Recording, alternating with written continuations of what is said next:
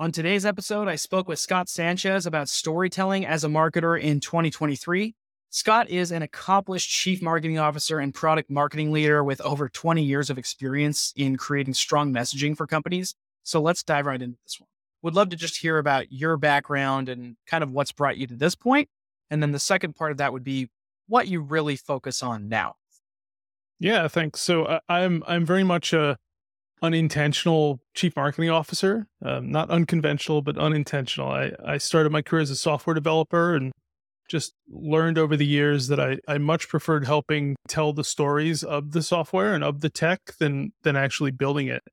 Uh, and so I've spent the last uh, two decades or so, I don't want to date myself too much, but uh, the better part of two decades uh, in and out of, of different sized um, B2B SaaS companies, lots of enterprise tech, um, most recently, I was chief marketing officer at a um, startup in the DevOps tool space.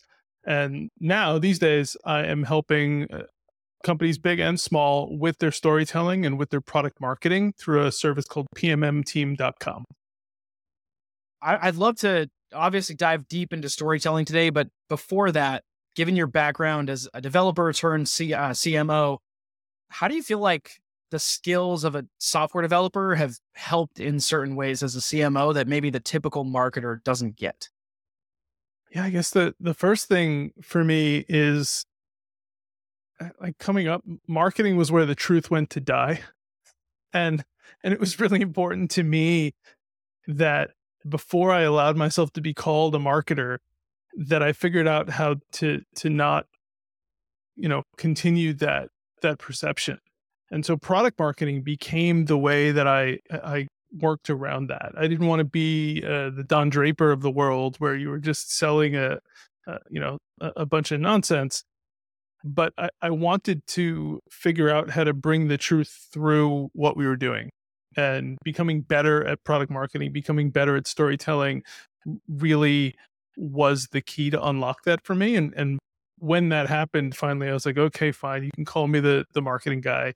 Um, even I was already running marketing teams, but I was like, call me anything else. Call me the janitor. Call me the head of strategy. Call me anything but the marketer. And, and once I figured out that product marketing was the secret weapon, um, and not just product marketing, but but sort of crisp, um, honest product marketing that that got to the root of the outcomes that you were trying to achieve and not just putting some branding spin on some new feature um, eh, you know really talking about what problems you're solving. That's when for me marketing became less of where the truth went to die and more of an opportunity to build great teams that that helped tell those stories. How do you feel like since you got started in product marketing versus now that that has evolved as as a role sadly, I, feel like we're headed in, in the wrong direction a lot of times. Um, you know, when when the economy is good and venture capital is is plentiful and affordable, I think that companies, especially growth stage companies, lean more into developing their brand and telling their story. And the and the harder things get, frankly, in, in, in the economy and, and in selling software, um, the less that matters because, and I'm not saying that's the way to do it, but I'm saying for, for a lot of companies, the, that gets squeezed because we need to focus on demand generation. We need to focus on things that'll that'll impact our quarter right now. And the reality is that like effective product marketing, effective narrative creation and storytelling is is modern branding right? It, it is how people think about you.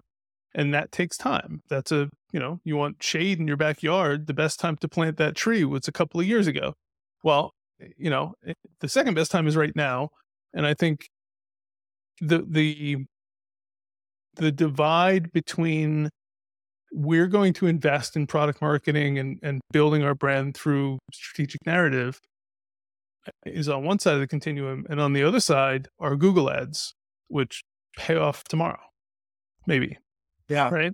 And, and so it, it, right now, I think what I'm seeing with a lot of companies is that they prefer the things that pay off right now, even though they understand that it, it is going to impact them down the road.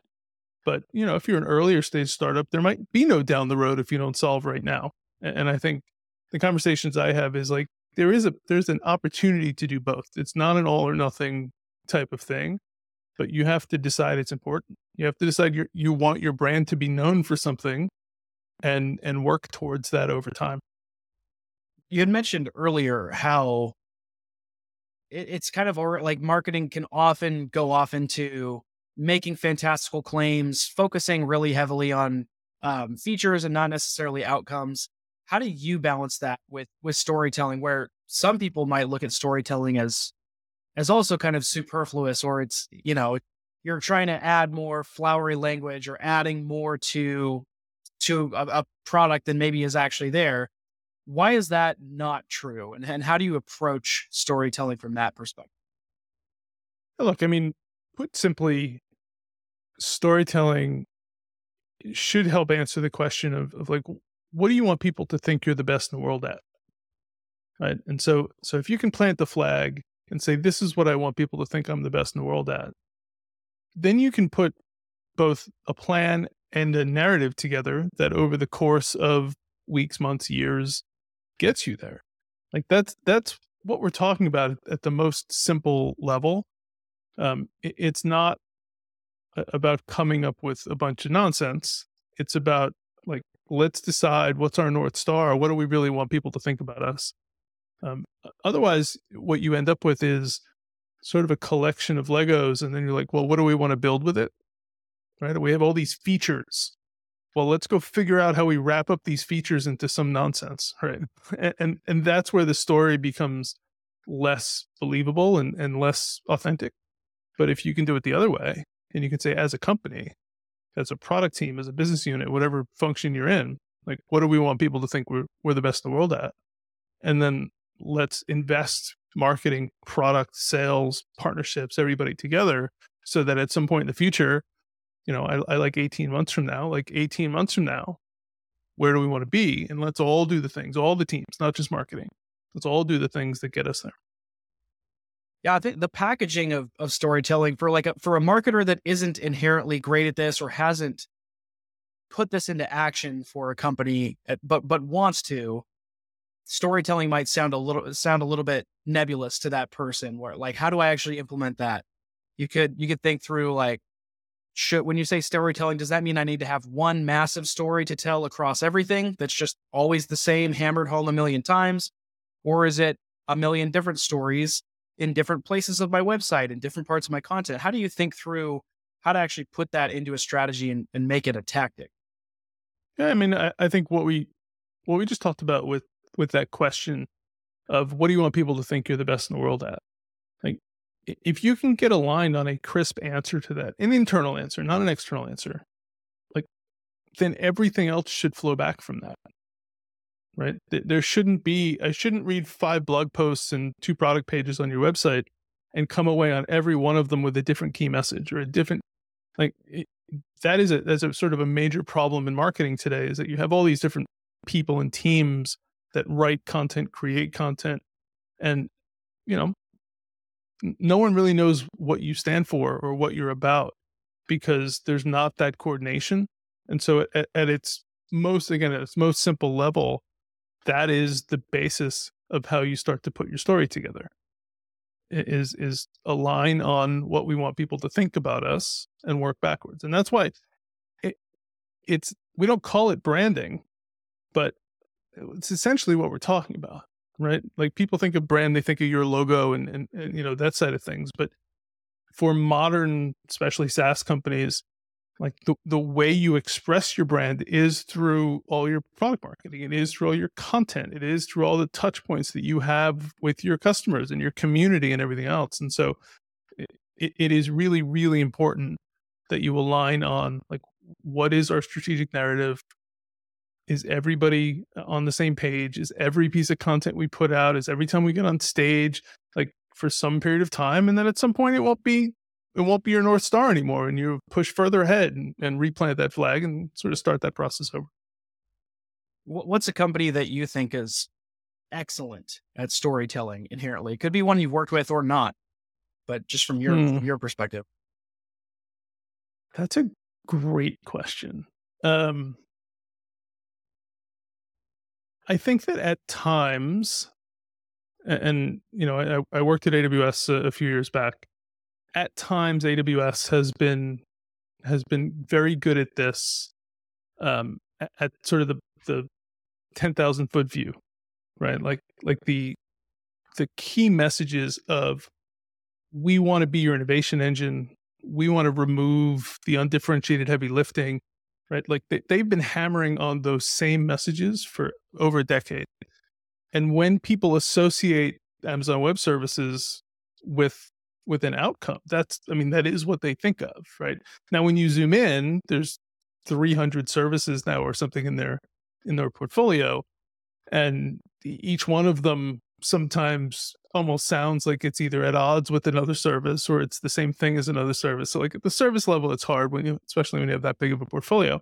But I think at a, at a company level, they've done a fantastic job of positioning themselves in a, in a very specific way.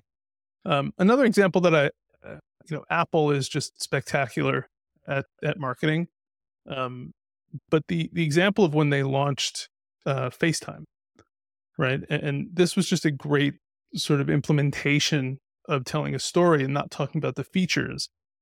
When they launched FaceTime, they could have done what a lot of other companies do, which is saying like, "Oh, we have this amazing camera and 30 frames per second HD video, and you'll be able to feel like you're there." At no, they showed a parent in a hotel room coming in from traveling all day, throwing their suitcase on on the bed, and um, flipped open their phone and hit a button, and now they were they were there live with their kid at home saying, Hey, how was your day at school? Right.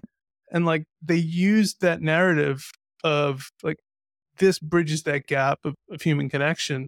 Like that was the story they were trying to tell, but they didn't tell it through speeds and feeds and, and what features it had. They, they sold it through the outcome they wanted people to remember. And that became the story for FaceTime for, for years, really. The flip side of that, like you don't have to call out any brands that are doing this really poorly. That might also be hard to, to think of. But if you're looking at the things that people commonly do with storytelling that aren't great, what are some of those things where you're like, I know that they're trying, but it's just not working? The, the biggest thing that, and I see this every single, every every new customer that, that comes to me at, at PMM team has some version of this going on, which is almost everything they talk about is a feature. And and it's not it is not clear what problem they want to be associated with. And like when a customer thinks of you, they should think that you solve a problem better than anyone else in the world. What is that? And it's not like that. It's like, well, here's the five things we do. Here's the 10 features we have. Here's what we're the fastest at or the best at. And, and there's a place for all of that for sure but you have to first position yourselves as we we solve x right and and that is that's just like product marketing 101 is if the first thing you put in front of a customer is your feature then you're only ever going to be compared feature to feature Uh, against something else right and, and so that's that's the biggest it's not pure storytelling but it is the cleanest indication that you haven't figured out your story, you haven't figured out your strategic narrative, if the first thing you're putting in front of someone on your website is is the specific feature. If if we're using a website for for this example, what would an ideal way to display this information kind of in order look like? So on the homepage, I'm guessing you're probably suggesting let's lean more into what this problem is and how it can be solved. What does that part look like? And then how do you actually get to the more specific feature focused things that people eventually need to learn about as well. So I, I find that uh, it's a it's a good question because it's trying to make it real for people that are that are listening, and it's really hard in for technology companies to to give an example here. So I'll pick an industry that's completely unrelated that I have no experience working in, uh, which is uh, like automotive, right? And so if you were thinking about this in in automotive terms, if you were selling a, a truck, like a, a big pickup truck, you probably wouldn't on the front, you know, when you land on the page, it probably wouldn't say like, you know, what, how many inches of displacement the engine has. Like maybe someone will take that approach. But what it's probably going to say is like, you can tow a 42 foot boat with this thing, right? Or it's going to show a picture of uh, hauling something, you know, really, uh, really heavy looking. Like you've seen pictures of trucks pulling a, a jet plane on commercials. Like th- that's what they're trying to get you to to think of, like the capa- the towing capacity of this thing, right? Like the capabilities of this thing, and that's the outcome people are looking for. If they have a small truck and they want to get a bigger boat, they need a bigger truck right? And so that's the first problem they want to make sure you solve. That's what they want to be associated with. And then as you get down the page, you're going to get down to more of the specifics, right? It's you're going to want to know like does this thing have an automatic transmission? Does this thing have oh, it has 575 horsepower. Like unless you're a real car person, that doesn't mean anything to you. That sounds good, but do I need a thousand? I don't know. All I know is I, I can tow this 42 foot boat. And so and just for the record, I don't have a truck or a boat, but I, I'm just trying to illustrate like talk about what it does for you first, and then you've earned the right. They'll keep scrolling, right? You've earned the right to get them past the fold. You've earned the right to get them to the features. You've earned the right to ask them to set up a call to get a test drive, right? Um, a lot of times I just see the very first thing above the fold is feature feature request a demo. And it's like, of what? What do you do for me? Right. And so that I think that example is just a pretty simple way to to think about it. It's like, what do you do for me? And then how do you do it? And then how do I do it? Yeah, I, I'd love to talk. We're, we kind of live in this age of attribution now. Everybody wants to attribute everything everywhere. And, and when you get to things like storytelling, um, messaging, content, like all these things, you can kind of treat they're kind of ethereal a little bit um, compared to some like paid ads or things like that. How do you think about measuring the actual impact of storytelling? Look, there's a reason I'm a I'm a product marketing consultant and, and coach and not a demand gen coach. Um, I, I I enjoy the science of demand gen, uh, but I prefer the art of product marketing. And so I'm sure you could have a hundred other people on that would that would be happy to talk about attribution. It's the one thing that I, I don't enjoy talking about.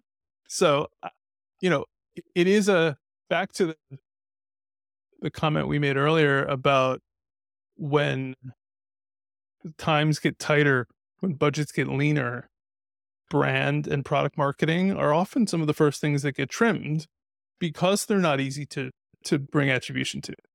Um, you know, things like community and, and developer relations and um, even content programs, right? Like they're they're easier to trim because they're they're less attributable. And I think the way around this, if you will, is for CMOs to get the rest of the executive team and the board on on a, a model where there is a certain amount of long-term thinking, long-term investment, and there's a certain amount of shorter-term you know more attributable investment right? And and pay per click and you know events to some extent right? There's a lot of things you do that you can derive cleaner attribution from. And maybe that is the majority of your marketing budget. And then there's a there's a section that is brand investments product marketing longer term things that they're harder to measure but you know it when you see it and i think if you're not doing that um, then then you are going to run into problems where people say, well, why should we why should we keep funding that? Like, how do we measure it? So you gotta you gotta come up with a model where people understand these are long term investments and they buy into the reason for doing them. No, that that's refreshing because a lot of people want to try to attribute everything. So I, I actually appreciate the the, I mean, the you, more realistic approach. it, you can certainly try, but but I would argue that what you should be attributing like demand gen you should be attributing um you know the the paid ads and and all the all the other digital marketing and um traditional engagement but you know it's harder to measure the effectiveness of a message than it is to measure the effectiveness of the implementation of the message right? And so you know you can look at things like like how long are our sales cycles taking? You know what, what's the average level of the person in an organization that we're going and talking to? Like are your messages resonating? You can look at it from a sales perspective. But unless you're really going to a b test that message out in paid ads or paid digital it's really hard to to measure like was this message any better? So again it's it's one of those things where you know it when you see it and you know it's it's important long term again if you want to have shade in your backyard, at some point you got to plant the tree and you got to water it and you got to prune it. And if you don't, then just, you know, you're to get a sunburn and that's fine. Last question here, a quick one for you. If if you were just mentoring a, an up and coming product marketer, you had begin you had started at the beginning by kind of saying sometimes it feels like product marketing is moving in the wrong direction. What's one piece of advice that you would give an up and coming product marketer to help them go in the right direction? Uh, I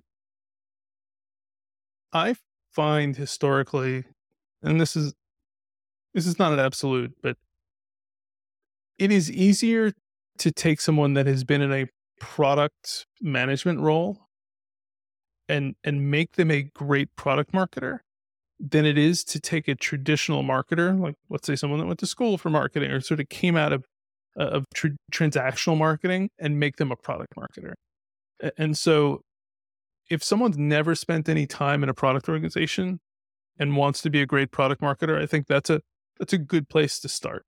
And I don't mean like go take a Coursera course on product marketing, nothing against Coursera.